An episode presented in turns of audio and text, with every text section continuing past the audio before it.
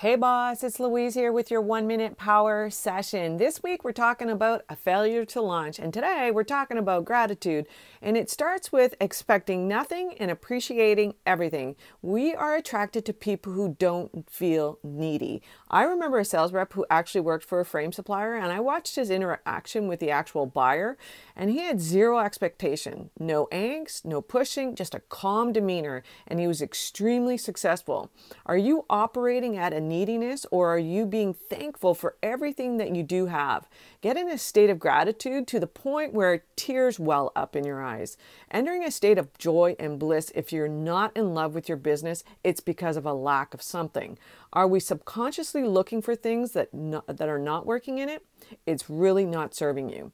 Thanks so much for listening. Go to louisecorville.com to register for my new training, all hinging on differentiation and why it's so important when we are doing anything online.